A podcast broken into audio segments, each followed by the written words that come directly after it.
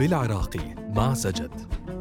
بودكاست راديو الآن. بودكاست راديو الآن. انتشر مقطع فيديو على مواقع التواصل الاجتماعي لطفل لا يتجاوز عمره العشر سنوات وهو يرقص في ملهى ليلي ويقوم بنثر الأموال على إحدى الراقصات.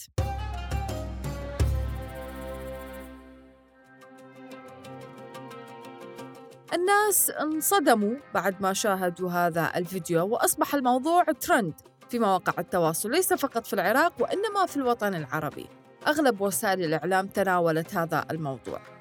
لكن موضوع عمالة الأطفال أو تواجدهم في النوادي الليلية ليس بالجديد.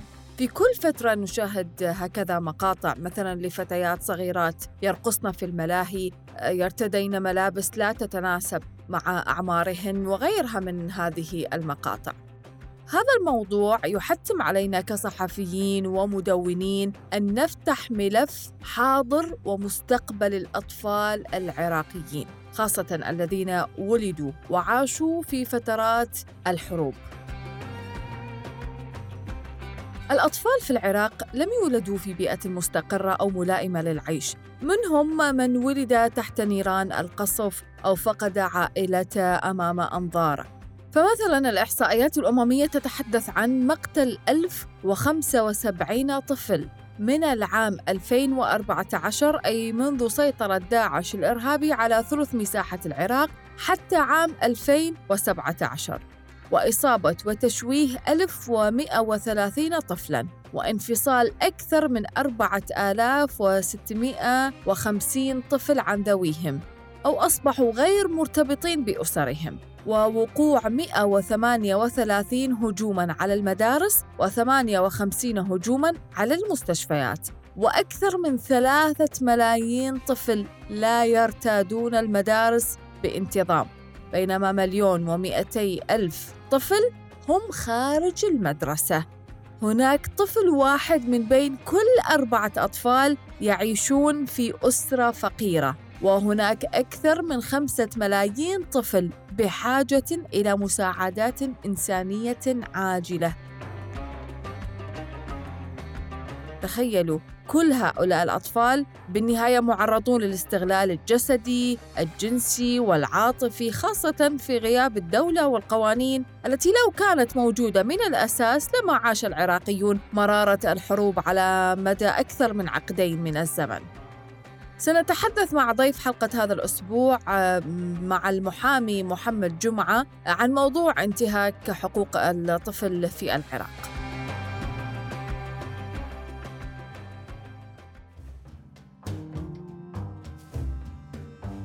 أهلا أستاذ محمد وأسألك في البداية كيف يتم السماح بدخول الأطفال لهذه الأماكن؟ يعني قوانين كل الدول سواء كانت متطورة أو لا تمنع دخول من هم دون الثمانية عشر عاما للمقاهي التي يتم تقديم الشيشة فيها فقط فما بالك بالنوادي الليلية لكن هل في العراق يبدو الأمر طبيعيا أم ماذا؟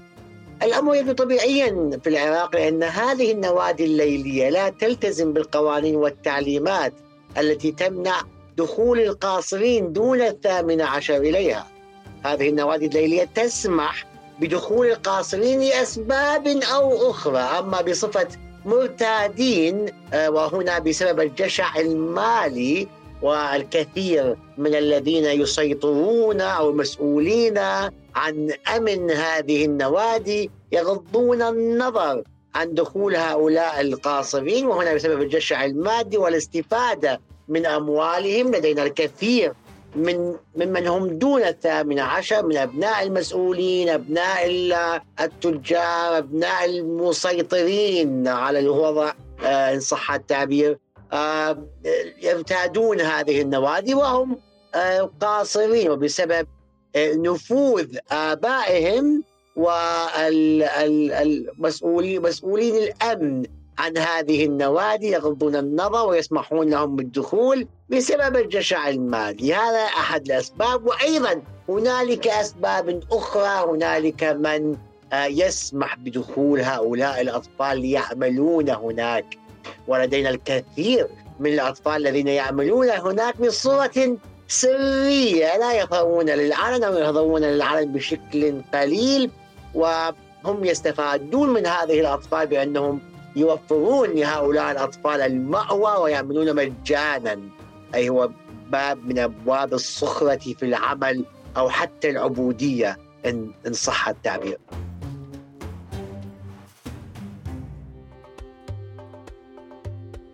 هذه النوادي موجودة في وسط العاصمة بغداد وحتى في بقية المحافظات موجودة بشكل علني ليس بالخفاء. منها ما هو مرخص أساساً من قبل الأجهزة المعنية في الدولة. فهل هذا يعني أن الدولة بشكل أو بآخر أعطتهم الضوء الأخضر للقيام بهكذا أفعال ما دامت هي تركتهم بدون رقابة أو محاسبة؟ نعم جميع هذه النوادي مرخصة من قبل الدولة. لا يمكن أن يكون هنالك نادي يم... نادي ليلي يمارس أعماله دون أن يكون مرخصا من قبل الدولة وهنالك جهات متنفذة أصلا تسيطر على ملف النوادي الليلية وهذه الجهات لا تسمح بأي نادي بأن يمارس عمله دون أن يكون مرخصا لدينا هنالك نوادي افتتحت لليلة أو ليلتين وتم مباشرة تم غلقهم لأنهم لم يحصلوا على الرخصة المطلوبة فلا يمكن أن يكون هنالك نادي يعمل في العراق نادي ليلي يعمل في العراق دون أن يكون مرخصا بشكل كامل من قبل الدولة هنا هل يعني هذا الترخيص بأن الدولة أعطت الضوء الأخضر للقيام بهذه الأفعال؟ نستطيع أن نقول بثقة بأن المسؤولين عن ملف النوادي الليلية. نعم يعطون الضوء الأخضر للنوادي الليلية بأن يدخل الأطفال إليهم بأن يسمحوا بالأطفال بأن يعملون لديهم. لأن ما يعني الأمر واضح للعيان لا يمكن أن تجرى هذه الأعمال بالخفاء. يعني كل من من يرتاد النوادي الليلية يرون الأطفال ويرون القاصرين. ويعني لا هذه الأعمال لا يمكن أن تجرى بالخفاء. يعني الجو ال 18 يفوت قبل يلبسوا عبايه ما, ما هو؟ ده يفوت مبين واضح إنه هو هو قاصر واضح العيان إنه هو قاصر. هذه الأفعال لا يمكن بأي طريقة من الطرق أن تجرى بالخفاء. بالتالي هو واضح وتعتبر يعني يعتبر بشكل واضح وجلي بان هذه قرينة بأن مسؤولين المسؤولين عن الملف ملف النوادي الليلية في العراق يسمحون بارتياد الأطفال لهذه النوادي. طيب يسمحون أنهم تلقوا أموال يسمحون أنهم مستفادين. هذا سؤال هذا سؤال آخر. لكن الأكيد والحتمي نعم لأن هذه الأعمال ودخول الأطفال القاصرين النوادي الليلية سواء بصفة مرتادين أو آمنين أمر لا يمكن أن يجرى بالخفاء والكثير من العراقيين سواء من يرتادون هذه النوادي الليلية أو أو حتى من يسمعون بأن الأطفال هنالك أطفال يرتادون هذه النوادي الليلية. أي أحد من المارة من المارة آه، في الشارع يعني كثير هذه النوادي الليلية موجودة في الشارع في بغداد هي ليست في في أماكن مخفية موجودة في شوارع معروفة في بغداد. أي أحد من المارة المرة جنب ابواب هذه النوادي الليلية وخاصة في الليل أو بعد انتهاء انتهاء آه، حفلاتهم فجرا يشاهدون الأطفال وهم يخرجون آه، من هذه النوادي. إيه، نتكلم عن قاصرين واضح لعيان إنهم قاصرين تحت الثامن عشر يخرجون من هذه النوادي. بالتالي الأمر الذي يحصل هو ليس سريا. أو الأطفال لا يدخلون بالخفاء. بالتالي آه، وهو أمر يعلمه الجميع. بالتالي نعم المسؤولين عن ملف النوادي الليلية. وهم مسؤولين تابعين للدولة. هم يعطون الضوء الأخضر لهذه النوادي بأن يرتادها الأطفال سواء بصفة مرتادين أو بصفة عاملين.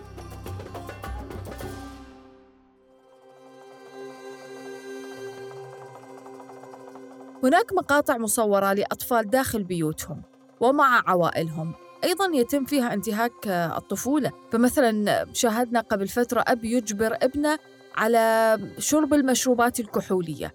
يعني وجود الطفل بين أفراد العائلة لا يعني الأمان المطلق. نعم بالفعل. وجود الأطفال داخل عوائلهم أبدا لا تعني الأمان المطلق. بس للأسف للأسف هنالك الكثير من العوائل ينتهكون آه، حقوق أطفالهم ينتهكون خصوصية أطفالهم بصورة بشعة بصورة مقرفة فعلا بسبب بأسباب سخيفة م- أبرز هذه الأسباب هي حب الشهرة ما يسمى عندنا بالعراق الطشة يعني يحب. يحبون الشهرة يصورون آه، فيديوهات مثيرة للجدل مثيرة للمدري إيش ويخلون فيها أطفالهم. يخلي طفل الطفل مالته يشرب مشروبات كحولية يشرب أرجيلة يضرب بالسلاح. أي أعمال آه، مثيرة للجدل يصور بها الطفل وخلاص ينشرها على التواصل الاجتماعي من أجل الحصول على الشهرة. يعني هذا هذا مرض. يعني للأسف فعلا أصبحت أصبح الطفل لا أبدا لا يمكن لا يمكن أن يشعر بالأمان المطلق مع عائلته بسبب ما عانى منه المجتمع في الفترة الأخيرة من أمراض وآفات سواء حب الشهرة وأيضا انتهاك العنف. أيضا العنف العنف ضد الأطفال آه، أصبح يأخذ منحى خطيرا ومنحى منحى فعلا مرعب العنف ضد الأطفال وهنالك كثير سمعنا كثيرا آه الأب الذي رمى بابنته من من الطابق ال- من- على السطح البيت والأم التي رمت بأبنائها من من الجسر آه، رمتهم بالنهر. هذه هذه آه، جرائم سمعناها وانتشرت بالتواصل الاجتماعي. جرائم عنف مرعبة حصلت للأطفال ومن عوائلهم. هذا من أبوها وذولاك من أمهم. مرعبة مرعبة بالمناسبة الأب حكم عليه بسجن 15 سنة. قتل بنته رماها رماها من السطح 15 سنة. هذا مجرم خطير كيف 15 سنة؟ فللأسف ما يعني هذه ها فعلا ما ما عانى منه المجتمع في الفترة الأخيرة. يجعل ال- العائلة ليست لا تعني مطلقا الأمان للأطفال. بالتالي يجب أن يكون هنالك قانون يحمي الأطفال إحنا مشكلتنا مشكلتنا أستاذة ال- النظام القانوني لدينا لا يحمي الأطفال الطفل الطفل آه، الطفل لا يستطيع أن يتقدم بنفسه بشكوى لأنه قاصر ويحتاج لأن يحتاج حتى يقدم الشكوى. الطفل حتى يقدم الشكوى يحتاج إلى إلى وليه إلى الولي. بأن يقدم الشكوى معه. طيب إن كانت الشكوى على الولي كيف كيف يكون الأمر؟ ما هو إذا ما تشتكي على والده لازم الأم تكون معه. وإذا ما تشتكي على أمه لازم أبوه يكون معه. طيب كيف يعني؟ كيف هذا الموضوع كيف؟ يعني كيف هذا الموضوع يتم؟ يعني إذا كانت ال- الشكوى هو على الولي نفسه الشكوى هي على العائلة نفسها. من سيصطحب الطفل إلى المحكمة ليشتكي على عائلته؟ هذا الفراغ القانوني الكبير. الفراغ في النظام القانوني العراقي سمح بأن تكون العائلة ليست ليست مكانا آمنا دائما للأطفال لأن الطفل لا يستطيع الشكوى. قلنا هو قاصر والقاصر من أجل أن يقدم بشكوى يحتاج إلى ولي. طيب إذا هو يشتكي على وليه كيف؟ الأم لن تأتي معه. والأب لم يأتي معه ما تشتكي على الأم والأم لم تأتي معه ما تشتكي على الأب. والعم والخال كذلك لن يأتون معه بأن حتى يشتكوا على عائلته كيف؟ وإذا هو ذهب بنفسه إلى المحكمة يعني لكي يقدم شكوى. إذا ده المكان المحكمة أصلا. المحكمة ما تستمع لأنه هو قاصر. فالنظام القانوني العراقي يسمح بحصول هذه الانتهاكات ضد الأطفال.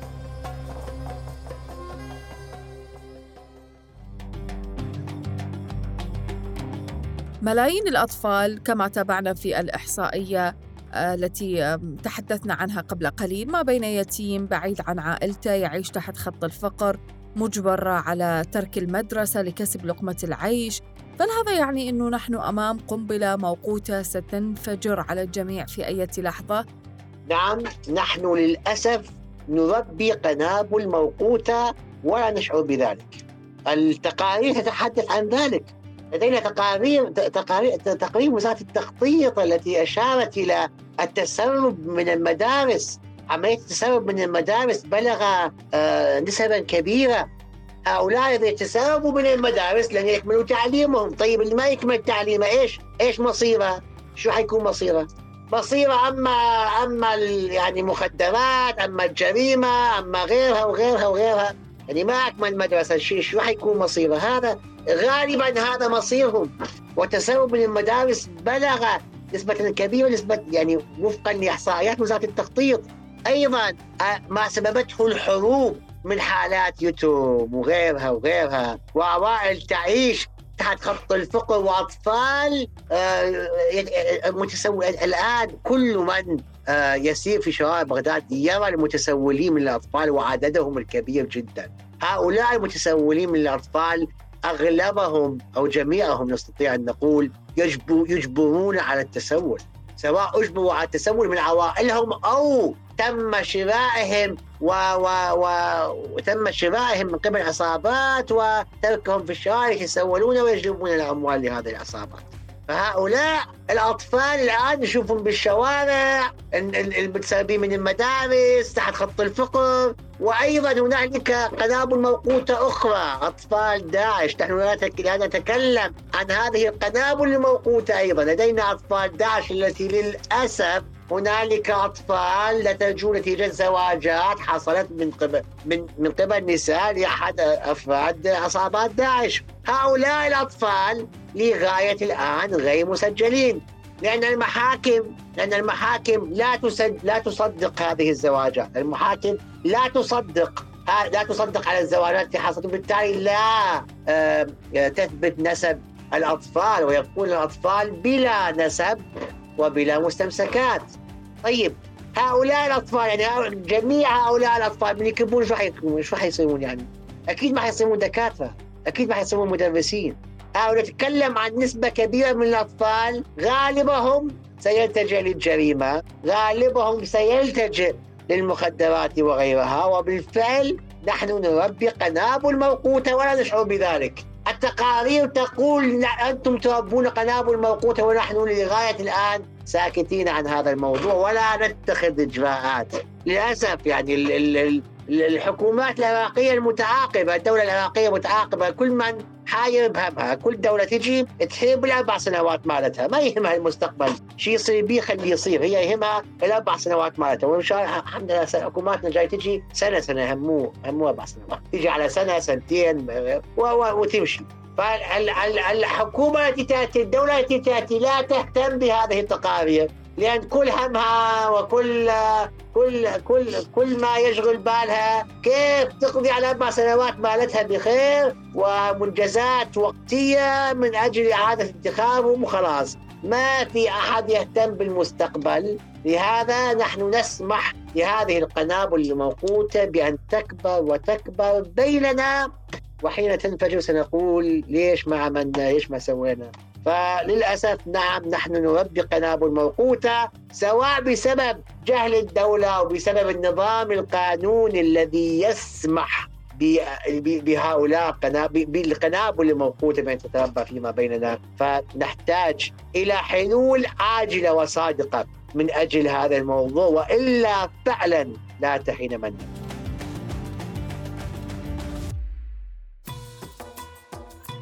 طيب هذه النوادي الليلية من الذي يحميها من المحاسبة خاصة وهي تخترق القوانين والأنظمة؟ من الناحية القانونية آه، كل نادي ليلي يمارس عمله يحصل على رخصة من هيئة السياحة هيئة السياحة هي من تصدر الرخص للنادي الليلي لكي يمارس عمله هذا من ناحية الرسمية أو هذه هي الرخصة القانونية الرسمية. ومن الناحية القانونية أو لنقول ومكتوب على الورق من الناحية القانونية هيئة السياحة هي المسؤولة عن محاسبة النوادي الليلية في حال خرقت القوانين والتعليمات. وهي من تملك سحب الرخصة وغلق النادي باعتبارها أصدرت الرخصة ابتداء. لكن نحن الآن نتكلم عن الرخصة القانونية الرخصة الرسمية. لكن كل نادي ليلي يمارس أعماله هنالك رخصة غير رسمية هي رخصة الحماية رخصة هيئة السياحة هي رخصة العمل. لكن هي النوادي الليلية تحتاج إلى رخصة أخرى رخصة غير رسمية هي رخصة الحماية. وهذه الرخصة تحصل عليها من جماعات مسلحة. هذه الجماعات المسلحة تحمل الصفة الرسمية في الدولة. هي ليست عصابات م- مفهوم مفهوم العصابات لكنها تحمل الصفة الرسمية من الدولة. هذه رخصة الحماية وهي رخصة غير رسمية كما ذكرنا. تحميها من إيش؟ تحمي النوادي الليلية من الاعتداء عليها وتحميها أيضا من المحاسبة في حال قامت هذه النوادي الليلية بخرق القوانين والتعليمات. ودائما ما تقوم النوادي الليلية بخرق القوانين والتعليمات بالتالي نعم هذه الجماعات المسلحة التي توفر رخصة الحماية هي من تحميهم من المحاسبة لأن هي آه، تتولى حمايتهم والحماية آه، تعني الحماية من الاعتداءات وأيضا الحماية من المحاسبة في حال أرادت أي جهة محاسبتهم على خرق القوانين والتعليمات وبم- وبمقابل هذه وسط الحماية تدفع أموال طائلة لهذه الجماعات من قبل النوادي الليلية لكي يحصلون على هذه الرخصة وهي رخصة الحماية. كما ذكرنا هي رخصة غير رسمية لكنها رخصة من تحت الطاولة لكنها تحميهم من المحاسبة. إضافة علينا أن آه، نعي جيدا أن الكثير من متهدين هذه النوادي الليلية هم أبناء المسؤولين هم المسؤولين أنف- أنفسهم هم أشخاص متنفذين داخل الدولة سواء متنفذين سياسيا متنفذين عسكريا متنفذين آه، بصفة مسلحة. لأن ما شاء الله إحنا في دولتنا عندنا كثير متنفذين آه، متنفذ سياسي متنفذ عسكري متنفذ مسلح كثير متنفذين عندنا. فهؤلاء كثير من هؤلاء المتنفذين أو حتى متنفذين تجاريا آه، كثير من هؤلاء المتنفذين يرتادون أو أبنائهم أولادهم يرتادون هذه النوادي الليل بالتالي هذا المتنفذ أو المتنفذين حين يرتادون هذه النوادي الليلية هم بأنفسهم يحمون هذه النوادي من أي محاسبة ويمنعون أي جهة رسمية تأتي لمحاسبتهم. باعتبار إنه أي أي آه، لجنة تفتيشية تأتي تأتي أثناء عمل هذه النوادي الليلية وأثناء عمل هذه النوادي الليلية يكون هؤلاء المتنفذين أصلا موجودين داخل النوادي لأنهم يرتادون يرتادونها باستمرار يعني. فال هؤلاء المتنفذين يتدخلون فورا؟ انقدمت لجنة تفتيشيه ويقول اللجنة خلاص ارجعي إلى الوراء أو عودي إلى عودي ادراجك ولا تحاسبي هذه النادي الليلي لأن هذا المتنفذ يرتاد النادي الليلي فهو يحميهم من المحاسبه طبعا هذا ما طبعا هذه الأمور إنه انه ارتياد المتنفذين للنوادي الليلية أيضا ليست سرا. هو أيضا ليس سر ويحاوله الجميع كثير. طبعا عندنا كثير فيديوهات تنتشر من النوادي الليلية ينشرونها هذه النوادي أنفسها تنشرها على الفيسبوك يعني أو المطربين الذين يحيون الحفلات آه، أو السهرات داخل النوادي الليلية ينشرون مقاطع. فالذي يرى هذه المقاطع منتشرة في التواصل الاجتماعي الأسلوب النوادي الليلية وأسلوب التحيات التي المطرب يرسل تحيات أو أو ما أدري إيش يسموها. نرى بأن المطرب يرسل تحيات لفلان الفلاني وهو متنفذ أو تحية ل- للجهة المسلحة الفلانية يحيي جهة مسلحة داخل ال- النادي الليلي أو يغني لهذه الجهة المسلحة أو الجهة المتنفذة داخل النادي الليلي. حينما يغني لهم أغنية أو يحييهم بتحية فهذا معنى بأن هذه الجهة المسلحة المتنفذة هذا الحزب المتنفذ هنالك من أبناء هذه الجهة هنالك من أفراد هذا الجهة أو هذه أو هذا الحزب من كان موجودا في النادي بالتالي المطرب يحييهم أو المطربه المطرب يحييهم أو تحييهم أو تغني ويغني لهم أغنية لكي يكسبون يكسبون منهم الأموال. فهي ليست سرا فإن هنالك كثير من المتنفذين يرتادون هذه النوادي.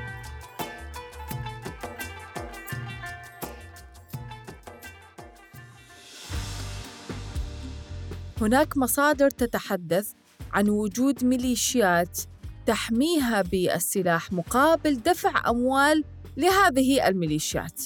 نعم بالفعل.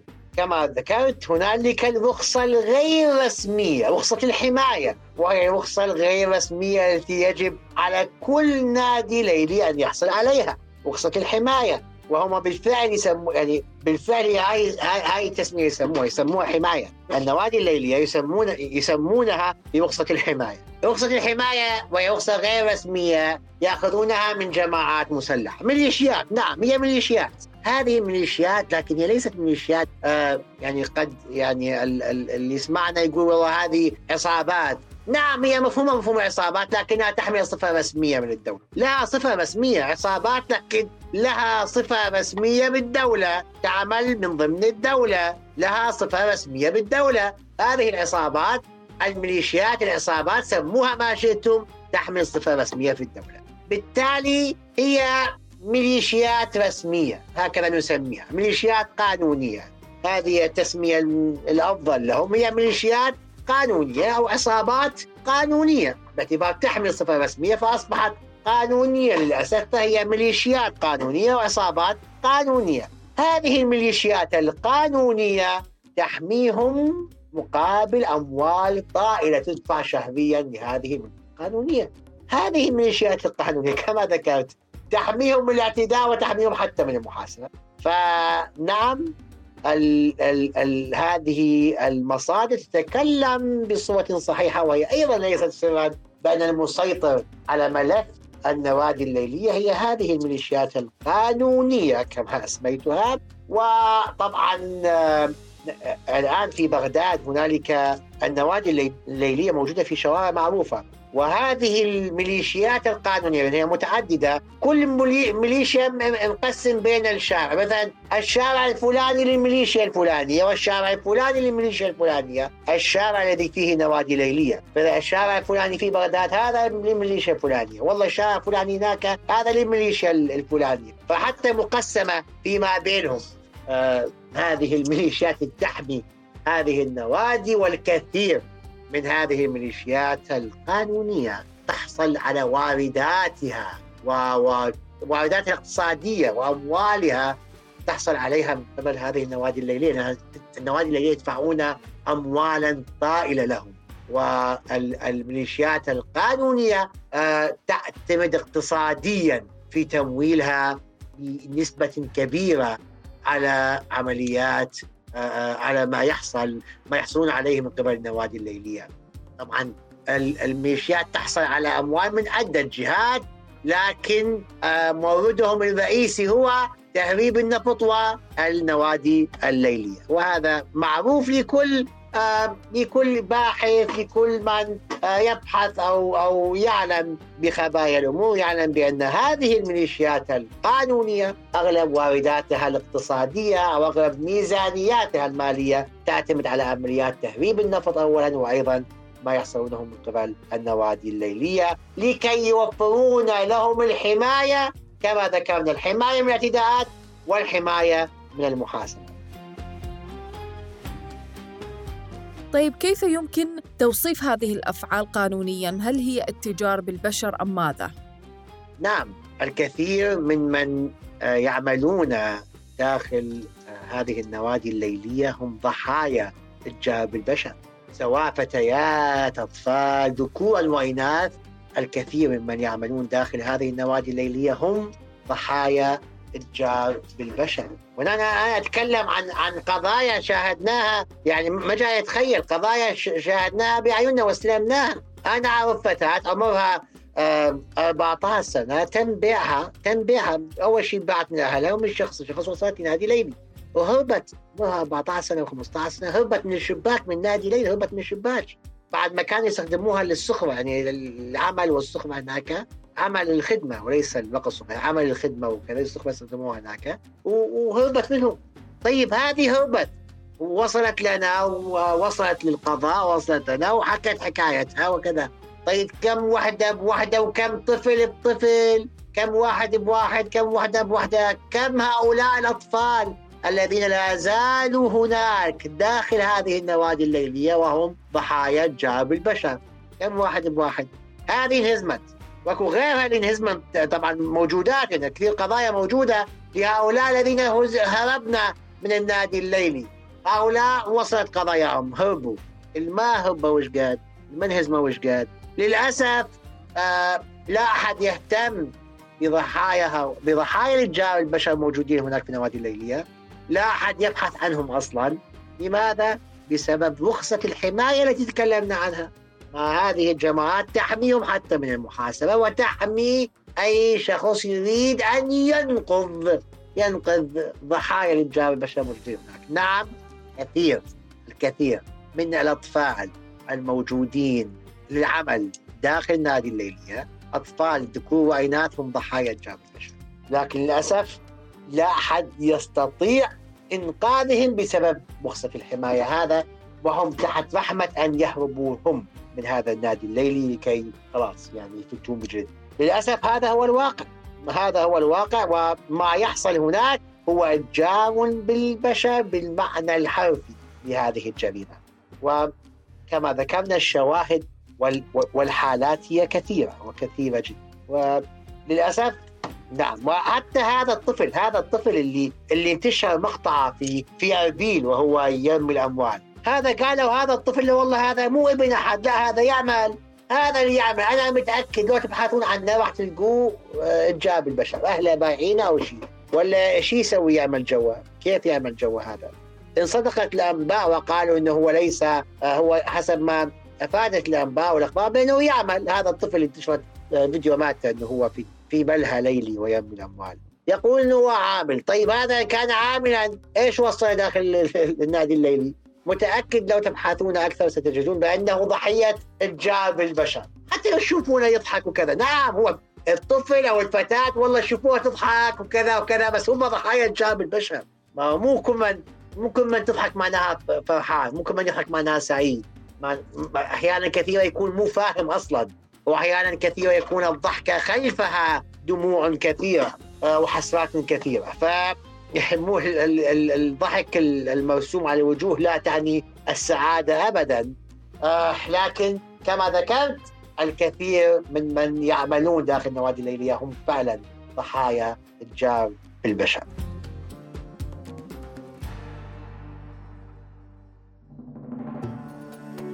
طيب ما هو الحل؟ من أين يجب أن نبدأ لمعالجة هذه الفوضى وخرق القوانين والأعراف الدولية؟ إذا قلنا بأنه يجب أن نبدأ مع الأسرة، كيف من الممكن أن نبدأ بإعادة تربية الأسرة من جديد وبعد ذلك ننطلق إلى المجتمع بكافة مكوناته؟ الحل لأي آفة، الحل لأي ظاهرة وأنت تعلمين أستاذة، الحل لأي ظاهرة تكون عبر فرض القوانين الرادعة التي تمنع هذه الظاهرة وهذه الآفة. هكذا يعني هكذا تعلمنا، كل آفة، كل ظاهرة تنتشر في المجتمع، كل جريمة ينتشر في المجتمع. لكي يتم القضاء عليها يجب أن تكون هنالك قوانين رادعة. طيب علينا أن نسن القوانين الرادعة وأيضا نفعل ونحاسب هذه النوادي الليلية ونحاسب من يحمي هذه النوادي الليلية يحميهم من المحاسبة. آه نحاسبهم. ونحاسب النوادي الليلية. يا أنتم يا ميليشيات قانونية يا من تحمون هذه النوادي الليلية. يعني لا تحموهم من المحاسبة. ونفعل القوانين الرادعة التي تحمي الأطفال تحميهم من انتهاك خصوصيتهم. للأسف نحن الكثير من المجتمع لا يؤمن بخصوصية الأطفال. والله كثير من المجتمع أصلا ما يفهم أن الطفل له خصوصية. الطفل حاله حال الكبير هو إنسان حاله حالك له خصوصيته. ولازم تحترم خصوصيته. مو لأنه هو طفل معناه ما عنده خصوصية. كثير من المجتمع الكثير من الأسر لا يفهمون أو لا يعرفون بأن للأطفال خصوصية. فيجب أن نشرع القوانين الرادعة التي تحمي الأطفال إحنا 2023 وما عندنا قانون حماية الطفل. والله قبل كم شهر قراءة أولى وسحبوه من البرلمان. والله ما لأن بحماية الطفل سحبوه. ما يعني للأسف ما ما أعرف كيف كيف يعني إيش يريد يصير بعد أكثر. يلا يفكرون يشرعون حماية قانون حماية الطفل. نحتاج إلى القوانين الرادعة. القوانين الرادعة التي تمنع هذه الظواهر السلبية هو الحل. وهي ستساهم بتربية الأسرة. أي نعم القوانين تربي الأسرة. كيف؟